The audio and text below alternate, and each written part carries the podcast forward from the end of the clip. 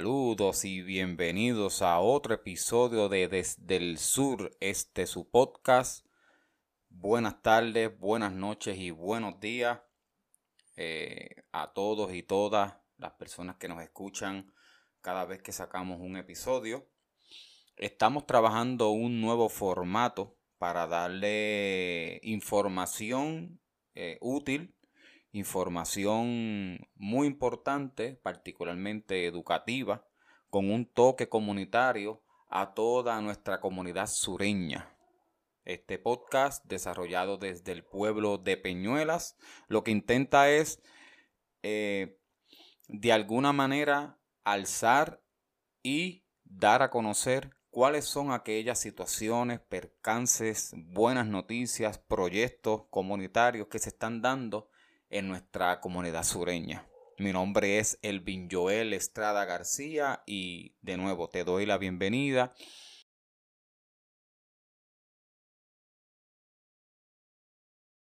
Y las gracias por siempre apoyar este pequeño proyecto que lo que intenta es, es ser una voz más eh, y representar a mi comunidad en el sur de Puerto Rico. Bueno, para este episodio, este episodio sería el número 33 con este nuevo formato. Será el número 2 en realidad eh, dentro de este nuevo formato, pero en, general sería el número 33 para este, para este podcast desde el sur. Y para, para, este episodio vamos a tocar temas de educación, los temas que no se pueden, eh, que no se pueden olvidar eh, también vamos a estar hablando sobre recursos naturales y nuestro ambiente y de algunas buenas noticias sobre proyectos comunitarios en el sur que se están llevando a cabo en el sur de Puerto Rico y también algunas actualizaciones sobre deportes y otros eventos. Pero antes, desde la última vez que yo conversé con ustedes, han pasado pues varias cosas, particularmente eh, pues estalló una guerra entre el país de Rusia y el país de Ucrania. En realidad, lo que está sucediendo es una invasión a un país soberano de parte de Rusia al pueblo ucraniano que ha puesto patas arriba, ¿verdad? Nuestras noticias y también nuestra economía en cierto sentido, particularmente todo lo que tiene que ver con tecnología, con maíz, ¿verdad? Con, la, con las exportaciones y el uso del maíz como sustancia, como producto primario, y también el costo de la energía, el costo de la gasolina, el gas licuado, etc. Esos son algunos, ¿verdad? De los de los efectos inmediatos en nuestra, en nuestra economía. Dada la circunstancia y la fuerte, la fuerte guerra que se está llevando ahora mismo entre esos dos países, como protagonistas, ¿verdad? Porque alrededor de esos, de esos dos países están otros jugadores, otros países que están apoyando de alguna u otra manera eh, ambas, ambas naciones y su, ¿verdad? Y en el caso de Ucrania, pues eh, defenderse de una invasión. En el caso de Rusia, pues tratar de construir un bloque, eh, un bloque de países aliados a Rusia en esa, ¿verdad? En su cordillera, eh, en su cordillera, no en su frontera, básicamente. para, para mí es bien importante contextualizar los temas y no quedarnos en, problemas eh, generales, ¿verdad? En problemas que están sucediendo fuera de Puerto Rico y que Estados Unidos se está metiendo indirectamente con alguna ayuda, con algo de dinero, con barriles de, petróleo, etc. Y esto no se trata de que, de que tenemos que hablar del tema cuando activen, eh, cuando activen tropas estadounidenses y que vayan a la guerra, etcétera. No se trata de eso, se trata de que este tipo de situaciones tiene que, tiene que venir de mucha de mucho análisis y de mucho pensamiento, particularmente en cómo Puerto Rico está preparado para afrontar este tipo de situaciones. Mientras nosotros estamos hablando, y no está mal, mientras nosotros estamos hablando de por qué nadie se mete a ayudar al pueblo ucraniano, etcétera, que yo soy partidario de que, de que toda ayuda a un pueblo soberano que está siendo invadido debe ser regla, debe ser una regla general. Ningún país tiene derecho a invadir a otro país soberano. Eso debe ser, eso no debe estar ni escrito, eso debe ser una lógica, una razón. Pero ¿qué pasa? Que cuando nosotros analizamos el tema de Puerto Rico y colocamos a Puerto Rico en el tema de esta situación eh, geopolítica, de esta guerra, nosotros llevamos años mirando para el lado como país el hecho de que nosotros no contamos con una seguridad alimentaria, de que nosotros no contamos con una energía independiente de gases, eh, disculpen, de combustibles fósiles, de que lamentablemente nosotros tampoco manufacturamos muchas de las cosas que necesitamos para el diario vivir, como por ejemplo, estamos en una pandemia, nosotros no producimos una gran cantidad de mascarillas para suplir a hospitales, para suplir a, centros de envejecientes, para suplir a escuelas, etc. Tampoco estamos manufacturando pruebas, pruebas rápidas, ni tampoco los químicos que se necesitan y los instrumentos que se necesitan para hacer pruebas, eh, pruebas moleculares. Nosotros no estamos cultivando nuestra tierra para tener alguna sostenibilidad alimentaria y romper con esa, con esa cadena de distribución de alimentos que la mayoría viene desde Estados Unidos. Y si, y si en una hora, dos horas estalla, o, o, mañana, o el mes que viene estalla una guerra, una guerra entre muchos países, ¿qué nosotros vamos a hacer? ¿Usted se ha preguntado eso? Además de estar quejándose del precio de la gasolina, que es algo que nosotros no controlamos. Pero hay muchas cosas que nosotros podemos controlar, como lo que he venido diciendo anteriormente. Y modelos sobran. Modelos sobran. Miren lo que está haciendo Casa Pueblo en Adjunta. Con los cucubanos, con los árboles solares, con la red eléctrica solar que está tirando alrededor del pueblo y de otras comunidades, interconectando comunidades. Los ejemplos sobran para nosotros prepararnos, para nosotros cultivar nuestra tierra, que es una tierra que se, que se, que geográficamente está en un lugar donde se puede sembrar todo el año. Y no es que los, los frutos eh, no es que los frutos estén disponibles todo el año, pero todo el año puede haber una cadena de producción alimentaria ininterrumpida, a menos que haya un huracán, una tormenta o una vaguada o, algo, una onda tropical de estas plataneras. Pero si eso no sucede durante casi todo el año, se puede, tener, se puede mantener una cadena alimentaria para suplir nuestros comedores escolares, para suplir nuestros supermercados, etc.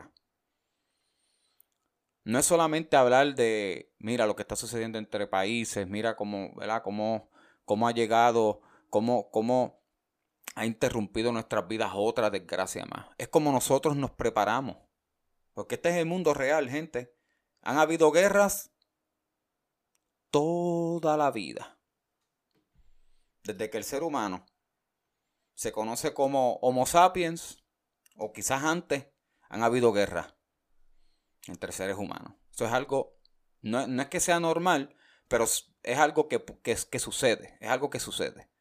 No es el comportamiento que debemos tener, pero es algo que sucede. Y para eso tenemos que prepararnos. Igual que, para, que tenemos que prepararnos para la eventualidad de que venga otro huracán, no igual que María, pero un huracán fuerte. Igual prepararnos para otro terremoto fuerte o varios terremotos fuertes, igual prepararnos para una pandemia. Esa es la conversación que debemos estar teniendo nosotros como país. ¿Dónde está nuestra planificación para tener un país sostenible? Para tener un país que, no, que dependa mucho menos del exterior. Porque cuando, y, que cuando se apriete la cosa, nosotros tener disponible las cosas necesarias para nuestro pueblo. Pero eso no lo estamos discutiendo lamentablemente. Y yo no vengo aquí a hablar de Rusia ni de Ucrania porque yo no soy experto en eso.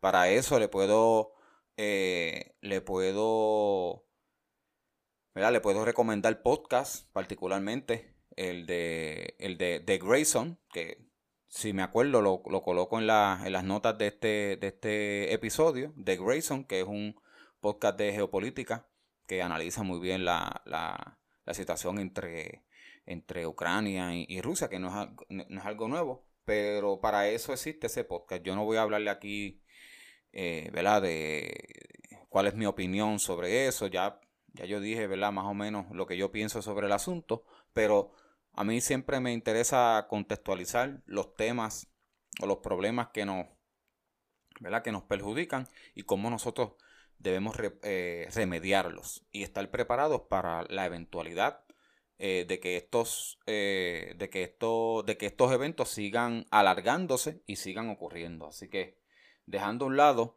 la conversación sobre la sostenibilidad en muchas de las áreas en muchas de, de nuestras áreas de producción debe ser algo fundamental y yo no estoy viendo que eso se esté dando. Otra situación que debemos también repensar es el hecho de que en Puerto Rico no hay mucha, no hay mucha eh, mano de obra para la reconstrucción de nuestro país. Eh, se está hablando, ¿verdad?, de que se firmó un acuerdo de colaboración con el, con el país de República Dominicana para atraer trabajadores de República Dominicana a Puerto Rico para que nos ayuden a todos los trabajos que tenemos atrasados desde el huracán María. Y yo creo que esa ventana se debe abrir para otras para otros países en Latinoamérica porque en realidad nosotros tenemos un problema eh, de migración eh, brutal. Y necesitamos gente que, que, quiera venir a trabajar, que quiera venir a Puerto Rico a criar a su familia o empezar una familia. Y es una es una es un es un buen plan el hecho de abrir nuestro, nuestro país, a nuestros hermanos latinoamericanos para que vengan a Puerto Rico a ayudar a que este sea también su nuevo país. Así que es algo a considerar y es algo que también tiene que ver con nuestra sostenibilidad. Si nosotros no tenemos mano de obra disponible o suficiente para eso, nunca lo vamos a lograr. Es, es bien complicado, mayormente en el área de la construcción y la agricultura. Se necesitan muchas manos para eso. Así que vamos al plato fuerte, que son los temas que tenemos para el episodio de hoy. Eh, vamos a hablar sobre el tema de educación, ¿verdad? Nosotros pues ya hemos sido testigos de muchas de, las manifestaciones que se han llevado a cabo, y no solamente de educación, sino que de otros sectores y otros empleados públicos eh, se han manifestado buscando un retiro digno y un salario justo, que es, la, ¿verdad? es la, el mensaje que básicamente todos estos sectores de, y todas estas, eh, todos estos grupos de empleados públicos pues han, han, manifestado. En el caso de educación, yo me atrevo a decir que es el grupo eh, de mayor empuje, dada la circunstancia que tienen alrededor de 31 mil o 31, eh, 32 mil educadores. Y eso solamente eh, ¿verdad? Contando los maestros y maestras, pero también tienen otros empleados de educación que eso, eso suma un poquito más. Así que, dada la circunstancia, eh, pues que se te metan en el viejo San Juan miles y miles de maestros y maestras, pues un, es un es un buen empuje, ¿verdad? Para pedir que se le que se le dé un, un salario digno y un retiro digno a los educadores. Yo de, como parte de mi trabajo, yo estoy en contacto directo con muchos educadores y educadoras.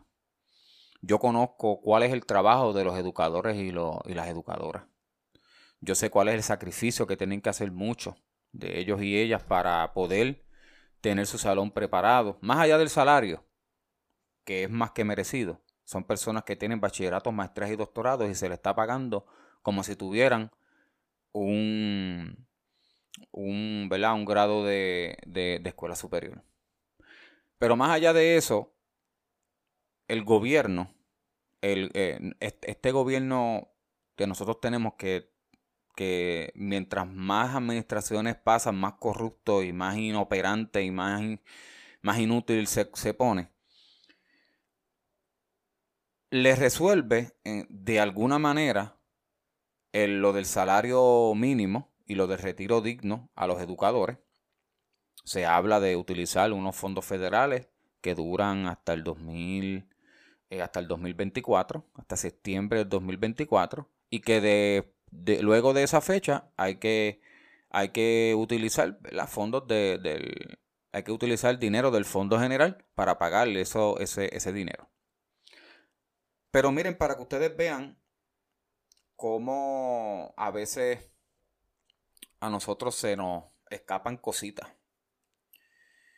Y yo entiendo el reclamo de los educadores. Yo entiendo el reclamo de los educadores. Pero la insensibilidad del el gobernador Pedro Pierluisi y de todas las administraciones que han pasado es tan, es tan es tan, eh, tan fuerte, por no decir una mala palabra, es tan fuerte. Miren, el Departamento de Educación es el departamento que más fondos federales y fondos estatales recibe. De nuestro cheque y de nuestras contribuciones sale mucho dinero para el Departamento de Educación. Y vamos a, vamos a sacar a un lado lo del salario y lo, lo de retiro. El Departamento de Educación es tan ineficiente y tan inútil que ni tan siquiera puede garantizar un salón digno para nuestros estudiantes y para nuestros maestros y maestras. A ese punto. A ese punto. Hoy, después de haber pasado ya dos años de los terremotos, más de dos años de los terremotos. Y después de haber pasado el huracán Irma y María por Puerto Rico, todavía hay escuelas en Puerto Rico que no sirven. Y usted dirá, pues mira, los estudiantes están yendo, pues ni modo, pues tienen que ir a la escuela. Pero tenemos salones que se filtre el agua, que la luz no sirve, que las ventanas, que las ventanas no abren y, tampoco cierran por culpa de los terremotos o a consecuencia de los terremotos. Tenemos grietas, no se han reparado todas las escuelas todavía eh, para reparar lo de las columnas cortas. En Yauco tenemos escuelas que todavía no han sido reparadas. En Peñuela tenemos, tenemos ese mismo problema. En Ponce. Está bien, le resolviste lo del salario y lo del retiro digno. Pero desde hace años, desde hace décadas, nuestras escuelas son un desastre. Van y pintan por aquí, pintan por allá, le hacen unos dibujitos en los pasillos y ya. Pero dentro de esos salones de clase Muchos, muchos de esos salones no tienen internet. Cuando el internet es una herramienta esencial para el 2022. Así como usted lo escucha. Así que no es solamente el salario, señor gobernador, ni tampoco el retiro.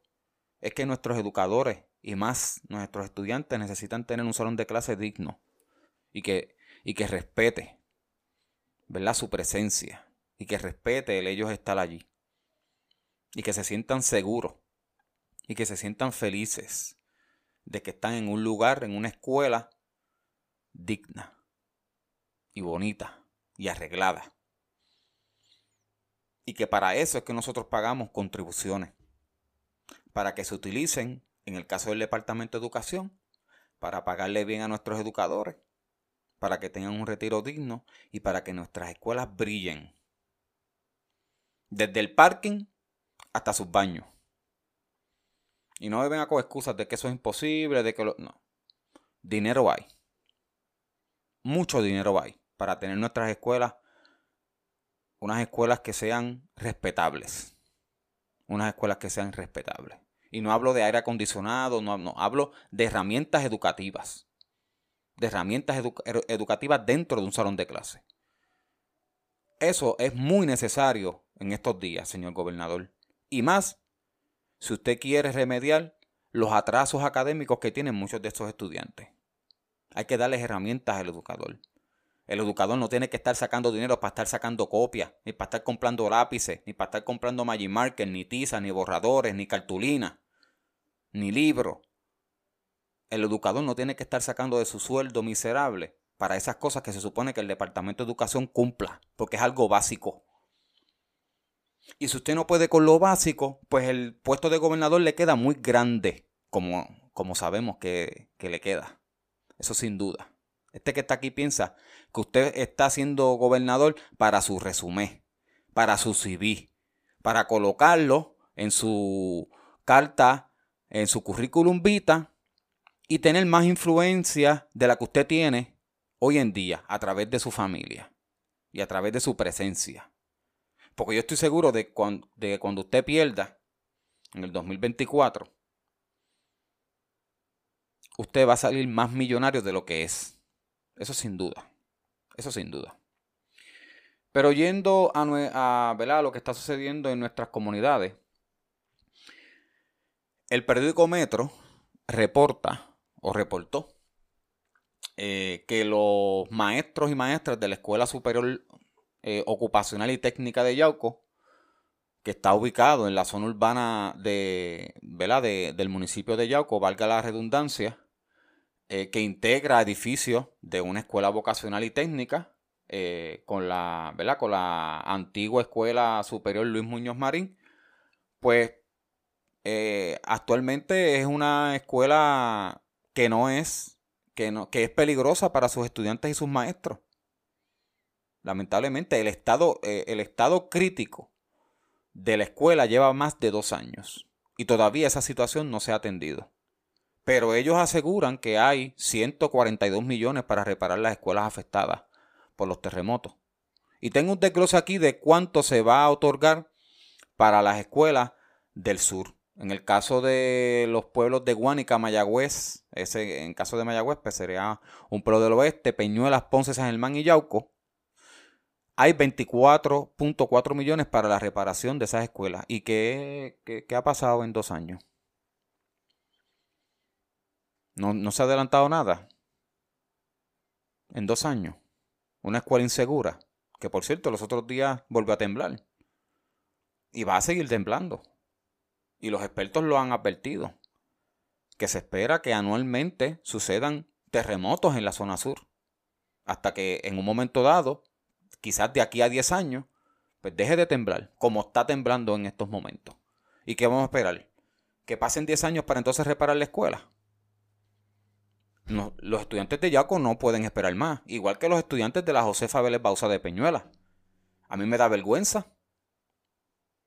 Es Noticias PR, un periódico digital, le hizo una entrevista al director de la escuela Josefa Vélez Bausa y a y, a, algunos educadores de esa escuela y, esa, esa escuela lamentablemente no está en uso, ¿verdad? Porque su estructura eh, tuvo unas, unas, serias, eh, unas, serias fallas estructurales y lamentablemente es insegura. ¿Qué pasó? Que el, municipio junto al el, Departamento de Educación pues habilitaron una escuela, la, la antigua escuela superior, la Adolfo Grana en Peñuela. Esa queda en el pueblo de, de, Peñuela, en, en, el, en, el, en el casco urbano de, de, Peñuela. ¿Qué sucede? Que esa escuela, pues lamentablemente, pues no tiene todo lo necesario para aguantar una matrícula tan grande como la que tiene la Escuela Superior José Vélez Bausa Y ahora mismo hay muchos cursos. Y escuche bien esto. Hay muchos cursos que no se pueden dar o que se están dando con deficiencia, particularmente aquellos cursos que son vocacionales. ¿verdad? Porque la, la escuela José Fabel Bausá tiene un currículo vocacional eh, de soldadura, etc. Y actualmente muchos de los estudiantes se van a graduar sin haber completado eficientemente esas habilidades. Así como lo usted está escuchando. Nosotros vamos a graduar estudiantes sin haber completado las horas necesarias para su educación. Y eso es algo que no se remedia. Porque si esos estudiantes quieren ir a la universidad y en la universidad no hay un programa que atienda estas lagunas, los estudiantes de escuela superior la van a pasar mal. Y muchos se van a dar de baja de la, escuela, de, de la universidad, lamentablemente. O van a estar cambiándose de grados académicos o de concentraciones, buscando dónde mejor ellos se pueden acomodar. Y lamentablemente ese no es el problema. El problema es que vienen arrastrando desde hace años retrasos en su educación y que lamentablemente no se han podido subsanar cuando tenemos un departamento de educación que es billonario. Paréntesis. Paréntesis. Nuestro gobierno es tan mediocre que no importa el zafacón de dinero que tú le pongas, sigue sin funcionar. Así que el problema de nuestro gobierno no es de dinero, es de voluntad. Cierro paréntesis. Eh, y estamos graduando estudiantes sin tener las horas que se supone que tengan educativas. Y estamos graduando estudiantes con una formación a medias, lamentablemente. Y eso no se está atendiendo. Mientras estamos hablando de bochinches y, de aquel eh, que el borracho le dio al, al chofer y etcétera. Mientras estamos hablando de esas tonterías, muchos de los estudiantes del sur particularmente, y yo sé que en otras escuelas sucede lo mismo, pero particularmente estas escuelas que han sido afectadas por un fenómeno extraordinario, no están siendo atendidas lamentablemente. Y esta situación entre Guánica, Mayagüez, Peñuelas, Ponce, San Germán y Yauco tiene que ser atendida con urgencia. Esto no puede esperar más. Estamos graduando estudiantes lamentablemente sin completar sus horas educativas. Y muchos de ellos no la van a pasar bien si, si su interés es ir a la universidad. Se los aseguro. Yo que estudié, yo que estudié en un tiempo normal, yo me vi con muchas dificultades cuando yo fui a la universidad. Imagínese usted lo que han pasado estos estudiantes desde el huracán María para acá. Es fuerte la situación. Es fuerte. Y hablando sobre Peñuela, quiero sacar una nota, una cita eh, del director de la escuela Josefa Vélez Bausá que dice, el salón de artes, de artes culinarias, lo, lo mínimo que debe tener es una estufa, y la estufa no se puede conectar porque la capacidad eléctrica no da ni para una estufa, señaló el educador, el, el director. En el salón de soldadura, no todos los equipos que tenemos son los que necesitan, añadió. De eso es lo que estamos hablando. De que estamos teniendo estudiantes con muchas deficiencias. Con muchas, muchas, muchas deficiencias. Ahora voy a citar, eh, voy, a, leer una cita de una de, de las educadoras de, la escuela Josefa Vélez Bausa. Mis estudiantes eh, vocacionales tienen que cumplir mil horas de, de taller, mil horas de taller y no los están cumpliendo. No tienen la experiencia. ¿Cómo los voy a enviar como estudiantes al campo laboral sin la experiencia que requieren. ¿Cómo es posible que mis estudiantes de refrigeración puedan revalidar? No pueden hacerlo porque no tuvieron las herramientas. Y otro caso, en esta misma escuela, que es el salón de computadoras, que dice 75 computadoras que no pueden ser utilizadas porque el salón de comercio solo tiene dos receptáculos para energizarlas. A eso sumó la maleza que entra por las ventanas del salón. Esa es la situación de nuestros estudiantes del, sur. Y estos son solamente dos ejemplos, Peñuelas y Yauco. Si yo me, si yo me pusiera a investigar todas las incidencias y todas las deficiencias que tienen nuestras escuelas, yo, no, yo terminara este episodio mañana, literalmente. Lo terminara mañana. Y es fuerte la situación. A mí el, tema de educación me apasiona mucho. Y por eso trabajo en, en contacto con educadores, facilitando la herramienta. Claro, en este caso yo trabajo en el área de la ciencia, pero de igual manera me encanta el tema, me encanta escuchar a, los educadores, me encanta saber que las herramientas que nosotros producimos, los educadores las están utilizando. Y herramientas completamente gratis. Porque el ánimo de lucro de parte de nosotros no existe. No existe. Y es muy lamentable, es muy, muy lamentable que estas cosas sucedan. Quiero, ¿verdad? Quiero, quiero resaltar que estas noticias y estos, estas citas salen del periódico Metro y también del periódico digital Es Noticias PR, que desde aquí un saludo a a la gente de Es Noticias PR que, y gracias a ellos por cubrir muchas de estas noticias que suceden en el sur de Puerto Rico. También los invito a que estén pendientes a sus noticias, a sus trabajos.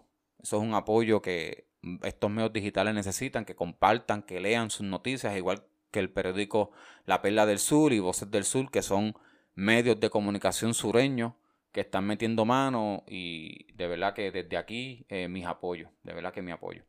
Ahora bien, vamos a hablar un tema bastante controversial, del cual también me apasiona muchísimo y del cual yo pienso que no se ha hablado tanto. No se ha hablado tanto porque se ha, se ha tirado como hacia un lado diciendo de que no hay ningún interés por parte de la Autoridad de Energía, de, energía Eléctrica comprar eh, los activos las deudas, etcétera, de la compañía AES de Guayama. Que sobre esto, cuando. Cuando salió en el periódico, en el periódico, en el periódico no, sino eh, cuando el, Centro de Periodismo Investigativo lo, lo publicó, y esto en manos de, de Omar Alfonso y la Perla del Sur, ¿verdad? En colaboración eh, de, la, de, la Perla del Sur y el Centro Periodismo Investigativo. Cuando esta noticia salió, yo pensaba que la, ¿verdad? La, las ganancias de AES, ¿verdad? Yo pensaba que AES era una compañía estable, ¿verdad? Y, y, y, que no había ningún tipo de problema con esta, con esta compañía, ¿verdad? Lo que se pinta, La capota y la pintura de, detrás de esta de estas, de estas compañías es que se proyectan como unas, como unas empresas sólidas. Y ahora, eh, ¿verdad? Que, Omar Alfonso junto al equipo de, del Centro de Periodismo Investigativo resaltan unos correos electrónicos eh, en reuniones con figuras claves de la Autoridad de Energía Eléctrica y la compañía AES, eh, pues nos damos cuenta de que hay una intención de que AES está interesada en que la autoridad de energía eléctrica le compre los activos, las deudas, etcétera, a AES. Imagínense ustedes lo que, lo que nosotros hemos llegado. Nosotros, nosotros, es que, es que te digo yo. yo me tengo que reír porque es que la, el descaro de esta gente que no merecen de mi parte y de muchas personas en el sur de Puerto Rico y, otras, y, otros, y otros pueblos en el sur de, de Puerto Rico que lamentablemente han sido contaminadas con estas cenizas tóxicas. Esta gente no merece el respeto de nadie. Después que nos han contaminado las tierras, después que nos han contaminado nuestras comunidades, después que han, después que han contaminado nuestro acuífero del sur. Y esto que estoy diciendo, no me lo estoy inventando. Esto hay pruebas científicas de que esto es así. Esto es un hecho. No es mi opinión, ni la opinión de Omar Alfonso, ni la opinión del Centro de Periodismo Investigativo. Esto es un hecho. Si usted se quiere mantener ignorante de este tema, esa es su opción. AES ha contaminado nuestras tierras y no ha pagado un centavo por ello. Un centavo. Hay demandas y nada se ha transado. Nada se ha transado. Y ahora vienen con esta película de que como han, de que como han tenido pérdidas, porque ahora como tienen que sacar las cenizas fuera de Puerto Rico, pues ellos han tenido pérdidas, bendito, y pues lamentablemente, pues ya no cuentan con el poder económico que antes tenían. Y esta situación de AES no es ellos trabajando allá y, ¿verdad? Los, los, los directores de la compañía con la autoridad de energía eléctrica. No, no, no, no, no, no, no. Esto es a través de la Junta, porque la Junta aquí vino supuestamente a reforzar nuestro sistema contributivo y a combatir la corrupción, bla, bla, bla, bla, bla, bla, bla. La Junta vino a cobrar cuentas. La Junta es un banco. Vino a cobrar las cuentas y hacer par de negocios por al lado. Eso es todo. Y uno de los negocios que descubrió esta investigación del Centro Periodismo Investigativo es esta. Y leo del el artículo que se, que se titula Ultimátum de AES. Pide un rescate económico al gobierno de Puerto Rico, un, una investigación realizada por mi amigo y hermano Omar Alfonso. Voy a leer. Sin embargo, una carta de la directora ejecutiva de la Junta de Control Fiscal, Natalie Yaresco, en la Junta de Gobierno, de la Autoridad de Energía Eléctrica destapó lo que hasta hoy había sido un secreto entre ejecutivos de AES y miembros de la administración de Pedro Pierluisi, que la, que la carbonera atraviesa su peor crisis económica y que para salir de ella reclama que el gobierno de Puerto Rico salga a su rescate. ¿Y qué es lo que quiere AES?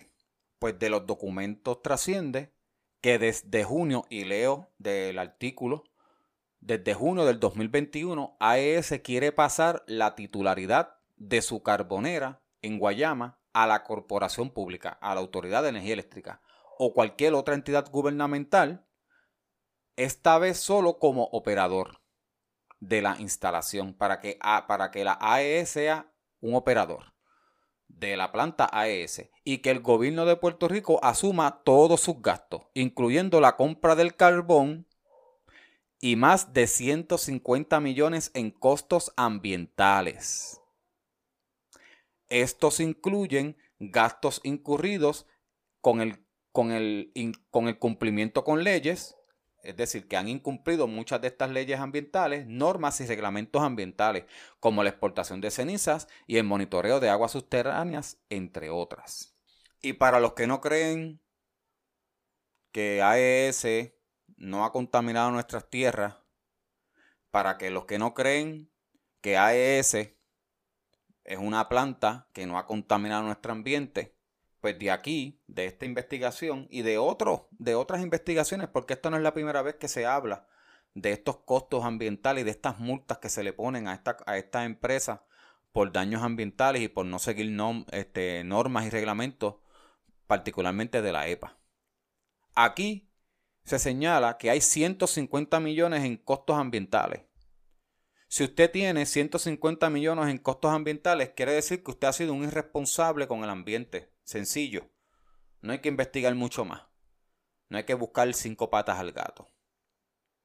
Si usted le añade la evidencia científica que tienen nuestras comunidades sureñas junto a muchas organizaciones comunitarias que han levantado que han levantado análisis científicos, análisis químicos, datos científicos, análisis ambientales, etcétera, de que AES ha contaminado nuestro aire, nuestra tierra y no solamente nuestra tierra, nuestro subsuelo, llevándose así nuestra agua potable. Y esa gente quiere que después de todo eso que han hecho, también quieren un rescate económico. Sí, no es, que, es que hay que hacer caripelado. Es que hay que hacer caripelado. Y hay algo bien importante dentro de esta investigación periodística que se, ¿verdad? que resalta este embargo que quiere que quiere que AES eh, le haga, ¿verdad? Con, el, con el, dinero de, de nosotros. Y es que ellos dicen que como han encarecido sus costos por el hecho de que tienen que que tuvieron que haber comprado embarcaciones, 26 embarcaciones, de que también le sale, le sale mucho dinero el hecho de sacar las cenizas eh, de Puerto Rico, transportarlas, el relleno sanitario, etc.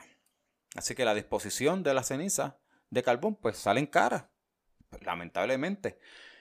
Pero algo que se está pasando desapercibido es que cuando se autorizó, cuando se le dio el permiso, cuando se hizo ese primer contrato con el gobierno de Puerto Rico para allá, para la, para la administración de Pedro Rosselló, AES, dentro de ese contrato que después García Padilla, que es un responsable, cambió, AES en ese primer contrato tenía como compromiso y obligación sacar las cenizas de Puerto Rico. Así que no se quejen. Porque el primer contrato que esa gente firmó aquí en Puerto Rico era sacar las cenizas, no era depositarla.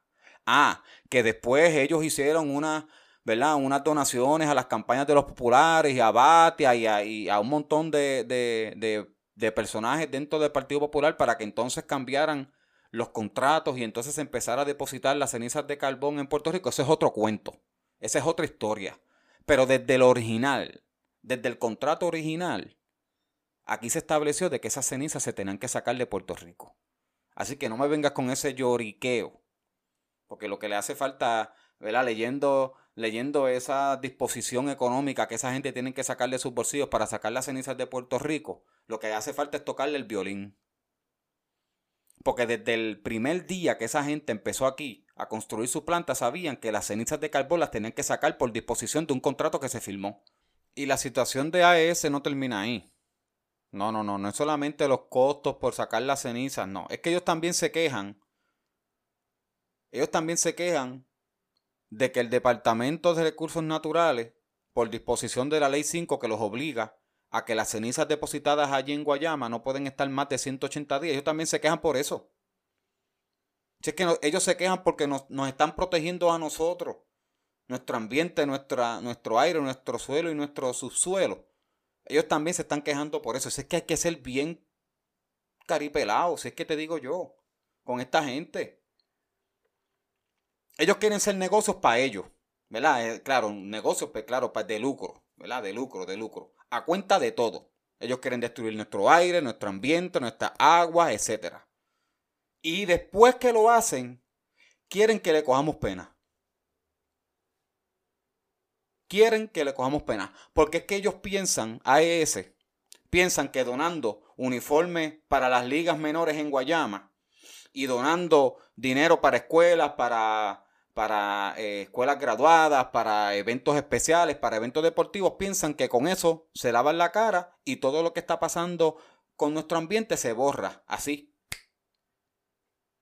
tronando los dedos. Ya, con eso, con esa responsabilidad social, con apoyar las pequeñas ligas y, el deporte por aquí, la educación por allá, yo borro eso. Y muchas de las empresas utilizan eso, que se conoce como responsabilidad social, para ocultar muchas cosas. En el caso de AES, pues el daño ambiental que ha venido por años acumulándose en nuestra zona sur. Y que no se puede olvidar, Pierluisi, Pierluisi, Pedro Pierluisi era el abogado de AES. Y representó, y estamos seguros de que representó a AES en muchas de estas demandas que se llevan en su contra. Así que yo no espero mucho movimiento de parte de Pedro Pierluisi. Porque todo su ser, su apellido, su nombre, su familia, su tía, su papá, todo el mundo, su círculo familiar, su círculo de amigos, están amarrados con la gente de AES. Así que yo no espero que suceda mucho. Pero que sepan que lo estamos vigilando desde el sur. Y allí no nos quitamos. Allí peleamos por nuestro ambiente, allí peleamos por nuestras comunidades. Y si hay que tirarse a la calle, lo hemos demostrado antes y lo vamos a hacer. En algún momento, no muy lejano, yo espero tener a Omar Alfonso en este podcast y hablar a profundidad del desarrollo, que nos cuente del desarrollo de esta investigación periodística. Esto es una joya periodística. De verdad, mi admiración a Omar Alfonso y que nos cuente cuál ha sido el desarrollo de esta historia. Porque yo sé que esto no se ha quedado aquí. Así que yo espero en algún momento dado tener a Omar. Eh, hemos tenido algunas conversaciones y espero tenerlo pronto en Desde el Sur, el podcast, para hablar sobre la situación de AES y nuestras comunidades en el sur de, de Puerto Rico. Y la falta de responsabilidad ambiental no termina con el tema de AES. Lamentablemente en mi pueblo, en el pueblo de Peñuelas, se viene denunciando desde hace tiempo el derrame de miles de galones de aguas negras a una quebrada en Peñuelas. Esta es una planta de tratamiento que lamentablemente ha sido ignorada y su mantenimiento actualmente no, no cumple con los estándares ambientales y que esa planta está a menos de 150 metros de vivienda, que, ¿verdad? Viviendas en donde viven muchas personas. Lamentablemente, esta situación no es la primera vez que se denuncia, pero lamentablemente ha sido ignorada, como siempre, por parte de la Autoridad de Acueductos y Alcantarillados y también por nuestro Departamento de Recursos Naturales, que lo menos que hace es bregar y proteger nuestros recursos, así como lo escuchan, sin pelos en la lengua. Y leo del periódico La Perla del Sur, del amigo también Jason Rodríguez Grafal, una abandonada estación de bombeo en la urbanización Parque de Miramontes en Peñuela ha descargado miles de galones de agua sanitaria hacia una quebrada cercana que desemboca en el sistema de cuevas manantiales El Convento en Peñuelas. Esto, esto trascendió hace algunas semanas en el periódico La Perla del Sur. Un patrimonio natural y un patrimonio que debe ser, eh, debe ser protegido por las comunidades de Guayanilla y Peñuelas. Son las, son las cuevas manantiales, el convento, que eso es un paraíso. Eso es un paraíso, el que no ha visitado lo puede hacer es un paraíso y es, una falta de respeto que estas situaciones que comenzaron antes del paso del huracán María. Esto no fue algo que ni por los terremotos, ni por... Esto lleva años de esta manera.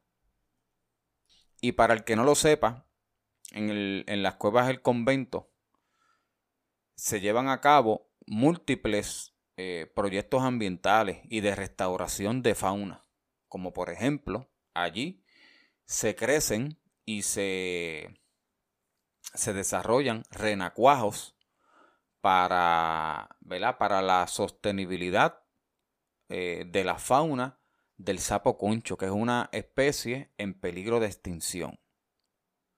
Y si estas aguas negras contaminan no solamente las áreas cercanas a estas viviendas, que eso es un peligro, eso puede llevar a que mucha gente se contamine con estas aguas negras, sino que también el valor ambiental que tienen estas cuevas del convento y estas iniciativas que pueden ser interrumpidas, como es el hecho ¿verdad? del desarrollo y la protección del sapo concho. Eh, esto, es un, esto es un escándalo que no se puede permitir y que lamentablemente, como está sucediendo con el caso de AES, que, que, que el gobierno de Puerto Rico le da cero responsabilidad al crimen ambiental que han, que han desarrollado, en este punto el Departamento de Recursos Naturales y la Autoridad de Acueductos Alcantarillados, pues miran para el lado y también el mismo gobierno le da cero responsabilidad y no ha atendido esta situación desde antes del huracán María.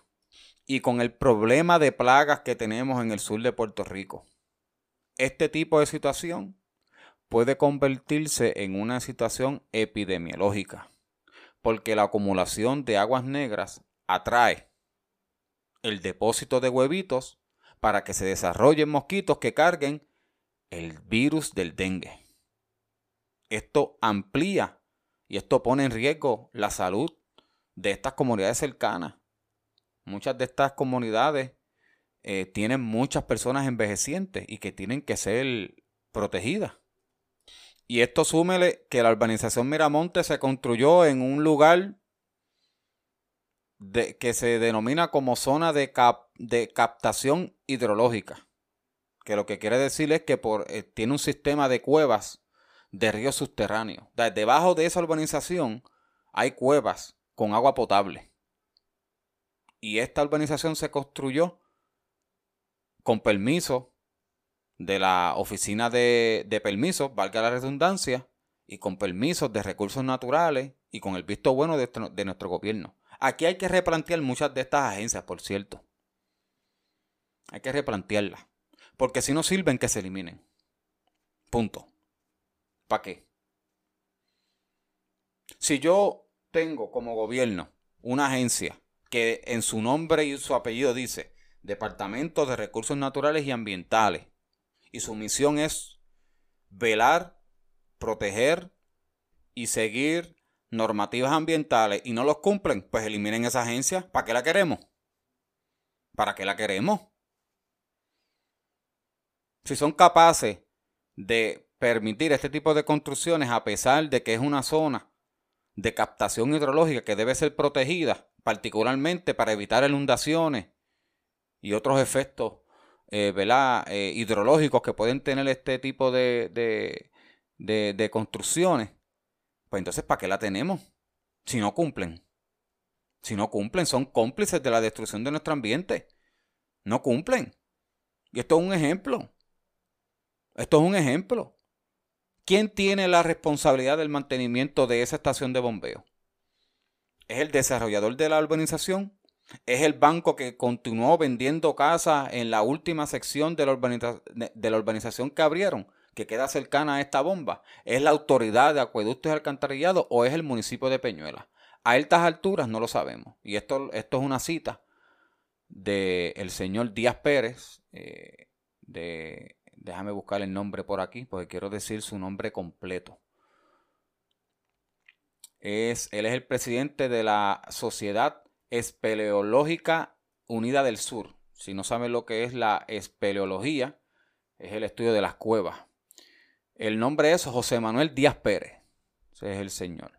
Ese es el, ciudadano, ¿verdad? Que, que, que alza su voz y, ¿verdad? y, señala la, el. La, la, la falta de responsabilidad con este tema de de los miles de galones de aguas negras que han sido, ¿verdad? Que han sido liberados y que prácticamente han llegado hasta las inmediaciones de, de lo que se conoce como las cuevas manantiales del convento. Ahora bien, no todos son buenas noticias. En el sur de Puerto Rico hay proyectos de vanguardia, hay proyectos de futuro que nos ponen a nosotros en nuestro corazón mucha esperanza. Y es por eso que yo quiero resaltar la, gran, la gran noticia y el gran proyecto de Casa Pueblo que se, conoce, que se conoce como el Bosque Solar. La organización comunitaria Casa Pueblo anunció hace varios días la construcción de un bosque solar, una obra que no solamente eh, brinda sostenibilidad energética, sino que es una es como una escultura, literalmente es como un arte que brindará un oasis energético y un punto de interés de turístico en el pueblo de, de Ajunta. Y esto es bueno que muchas comunidades y muchas personas escuchen este tipo de historias y que podamos copiar este tipo de iniciativas para beneficio de nuestras comunidades. Este proyecto, y cito del periódico Voces del Sur, este proyecto se levantará en nuestro terreno aledaño a la Casa Rosada de la entidad, de, la Casa Casa Pueblo, en la calle Rudolfo González del casco urbano. Los descendientes de la familia eh, Frontanés Vázquez, dueña del solar, cedieron su uso para este propósito a perpetuidad. Qué desprendimiento. Sigo leyendo del artículo. Casa Pueblo explicó que creará el bosque con postes de madera que en algún momento fueron parte del tendido eléctrico, que se convertirán en árboles cuyas ramas estarán formadas por paneles fotovoltaicos. Yo no sé si usted puede imaginarlo. ¿verdad? Un poste solar que desde su tallo, imagínense que es un árbol, literalmente, a pesar de que es un poste, de su tallo, van saliendo ramas y que al final de esas ramas van a tener paneles solares y que esto pues, va a ir conectado a una red eléctrica de baterías, etcétera, para el almacenamiento y distribución de esta energía renovable.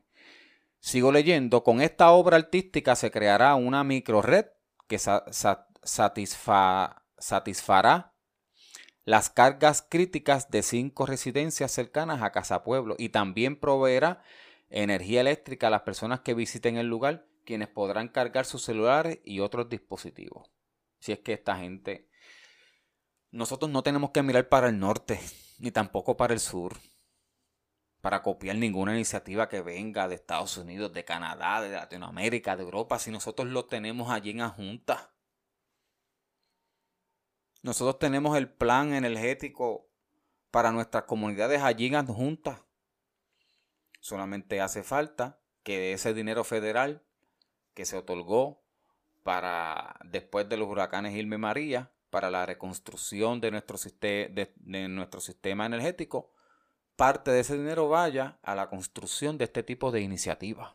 Y que no solamente cubre la parte de sostenibilidad ambiental y energética, sino que también se, se convierte en un punto turístico. Esto es una economía que se crea alrededor de esta, de estas obras y de estos proyectos comunitarios. Así que desde aquí, eh, un aplauso y un abrazo a toda esta gente de Casa Pueblo. Espero y tengo, ya tengo conversaciones con ellos para tenerlos aquí en este podcast, en este espacio, para que nos expliquen qué han hecho, eh, eh, ¿verdad? ¿Qué han hecho con este proyecto de energía solar en Ajunta? de, dónde partieron? ¿Dónde están y hacia dónde van? Y que nos, ¿verdad? Y que nos contagien con, esa, con ese tipo de proyecto y que podamos de alguna manera eh, utilizar sus planes, sus planes energéticos y de sostenibilidad ambiental y energética y también utilizar, utilizar estos proyectos para para beneficio de nuestras comunidades. Así que desde acá, de verdad, un aplauso y mi apoyo. Y si usted puede apoyar a esta, a esta, a esta organización, usted puede ir a, su página de Facebook, usted escribe Casa Pueblo y automáticamente eh, le sale la página o puede visitar casapueblo.org o llamar al 787 829 48 42 y allí procurar y hacerse disponible y preguntar cómo usted puede ayudar a esta iniciativa comunitaria. Así que, de verdad que muy orgulloso de, de nuestra comunidad adjunteña y de Casa Pueblo. Y para finalizar, vamos a tener un segmento eh, de noticias deportivas. A mí me encanta el béisbol, es un, es un deporte que sigo desde muy pequeño. Y también es un deporte muy familiar, así que es algo que llevo en la sangre, es un deporte que, en el cual competí profesionalmente y es un deporte que me abrió muchísimas puertas personalmente y profesionalmente. Así que Ya comenzó la doblea. Este pasado domingo, el 27 de febrero, se llevó a cabo el primer juego de, la Liga Superior AA. En el sur de Puerto Rico, ¿verdad? Eh, nos representan los equipos del suroeste y del sur de Puerto Rico. En el suroeste tendremos a nuestros petroleros de Peñuelas, orgullosos de, mi equipo, de, los petroleros de Peñuelas. También tenemos a los petateros de Sabana Grande, los cafeteros de Yauco, los cardenales de Lajas y los piratas de Cabo Rojo. En la zona sur tendremos a los poetas de Juana Díaz, a los maratonistas de Cuamo, a los potros de Santa Isabel, los brujos de Guayama y los peces voladores de Salinas. Así que ya desde este próximo desde, este próximo 4, 5 y 6 de, de, marzo se reanuda el calendario para todos los equipos alrededor de todo Puerto Rico. Así que dése la vuelta, visite, apoye a su equipo local y deje su cariño a, su equipo y a su, ¿verdad? Y a, su y a sus compañeros de equipo porque eh, estos equipos cuando uno se involucra mucho, ¿verdad? Con, con, el deporte, ya esta gente dejan de ser jugadores y se convierten en, tu, en, tus amigos, ¿verdad? Y en tus compañeros, etcétera. Así que, y es un buen pasatiempo familiar, es, un buen, es sano. Y aquel que le gusta el béisbol es algo, es algo muy, muy particular y muy especial. Así que apoye la Liga Superior de AA, es una liga muy buena, una liga con mucho, mucho talento. Y es un entretenimiento que necesitamos como sociedad el entretenimiento no es solamente es ver películas en Netflix. También hay que desarrollar espacios culturales, deportivos y de trabajo para poder entretenernos y despejarnos de muchas de las malas noticias a las cuales estamos constantemente bombardeados por nuestros medios de comunicación. Así que eso es lo que hay. También calientan los motores y los preparativos para la liga del de béisbol de clase A. Esta liga también se llevará a cabo ah, después de marzo, alrededor de una fecha, no, hay una fecha todavía, no se ha anunciado una fecha eh, en el mes de abril, pero se supone, se espera que en el mes de abril comiencen los juegos. En el área azul tenemos Contamos con equipos también. Peñuelas tiene un nuevo equipo, que son los padres de, Santo Domingo, que es mi barrio. Tenemos los Astros de Ponce, los Leones del Ponce, de Glenview. Tenemos Arenas de Guánica, los Potros Salvajes de Santa Isabel, los Malis de Filicia de Santa Isabel, los Bravos de Ponce, Cafeteros Yauco. Tenemos a los Blue Jays de Guayanilla, etc. Hay muchísimos más equipos. Lamentablemente no los conozco a todos. Más adelante le daré un roster, ¿verdad? de cuáles son los equipos, pero esos son los que pude, los que pude conseguir. Los que pude conseguir. También continúa la Liga Puertorriqueña de Baloncesto en el sur, ¿verdad? En la sección sur, en la sección oeste, contamos con equipos eh, de baloncesto. Está el equipo de Yauco, está el equipo de San Germán, también está el equipo de Lajas, también tenemos el equipo de Ponce, el equipo de Cuamo, Adjuntas, Ayuya, tenemos el equipo también de Villalba y un sinnúmero de equipos más. Así que apoyen la liga de baloncesto puertorriqueña de, de, valga la redundancia, la liga puertorriqueña de baloncesto. Que de ahí hay noticias de que hay muchos jugadores que van a al draft del BCN, de nuestro baloncesto superior nacional. Que eso también está próximo. Hay una, ¿verdad? Ya se vislumbra que ya para mayo comience entonces la liga del baloncesto superior nacional y que hay equipos de la Liga Puertorriqueña del Baloncesto que van a estar, hay equipos no, disculpen, hay jugadores de la Liga Puertorriqueña del Baloncesto que van a, van a estar participando del draft del BCN. Así que mucho talento hay en la Liga de, Liga Puertorriqueña de Baloncesto. Y, y, lo mismo, es un entretenimiento sano y también es bueno recibir el apoyo de, de las comunidades a estas ligas para su permanencia, porque son, es una riqueza es una riqueza poder tener este tipo de entretenimiento más allá, más allá, ¿verdad? De toda, de, toda nuestra rutina diaria de trabajo y de, y de situaciones particulares. Así que me despido por hoy. Gracias por escuchar este podcast. Si llegaste hasta aquí, compártelo con los tuyos, con tus colegas, compártelo en las redes sociales, envíalo por Facebook, envíalo por WhatsApp, por todos los medios sociales. Queremos que este podcast lo escuchen toda nuestra comunidad sureña. Si tiene alguna noticia que quiere enviarnos, si usted quiere, eh, ¿verdad? Si usted quiere que resaltemos alguna buena noticia de su comunidad, escríbame. Eh, también me puede escribir al 939-255-3043. Allí se puede comunicar conmigo. Y nada, que Dios me los bendiga y hasta la próxima.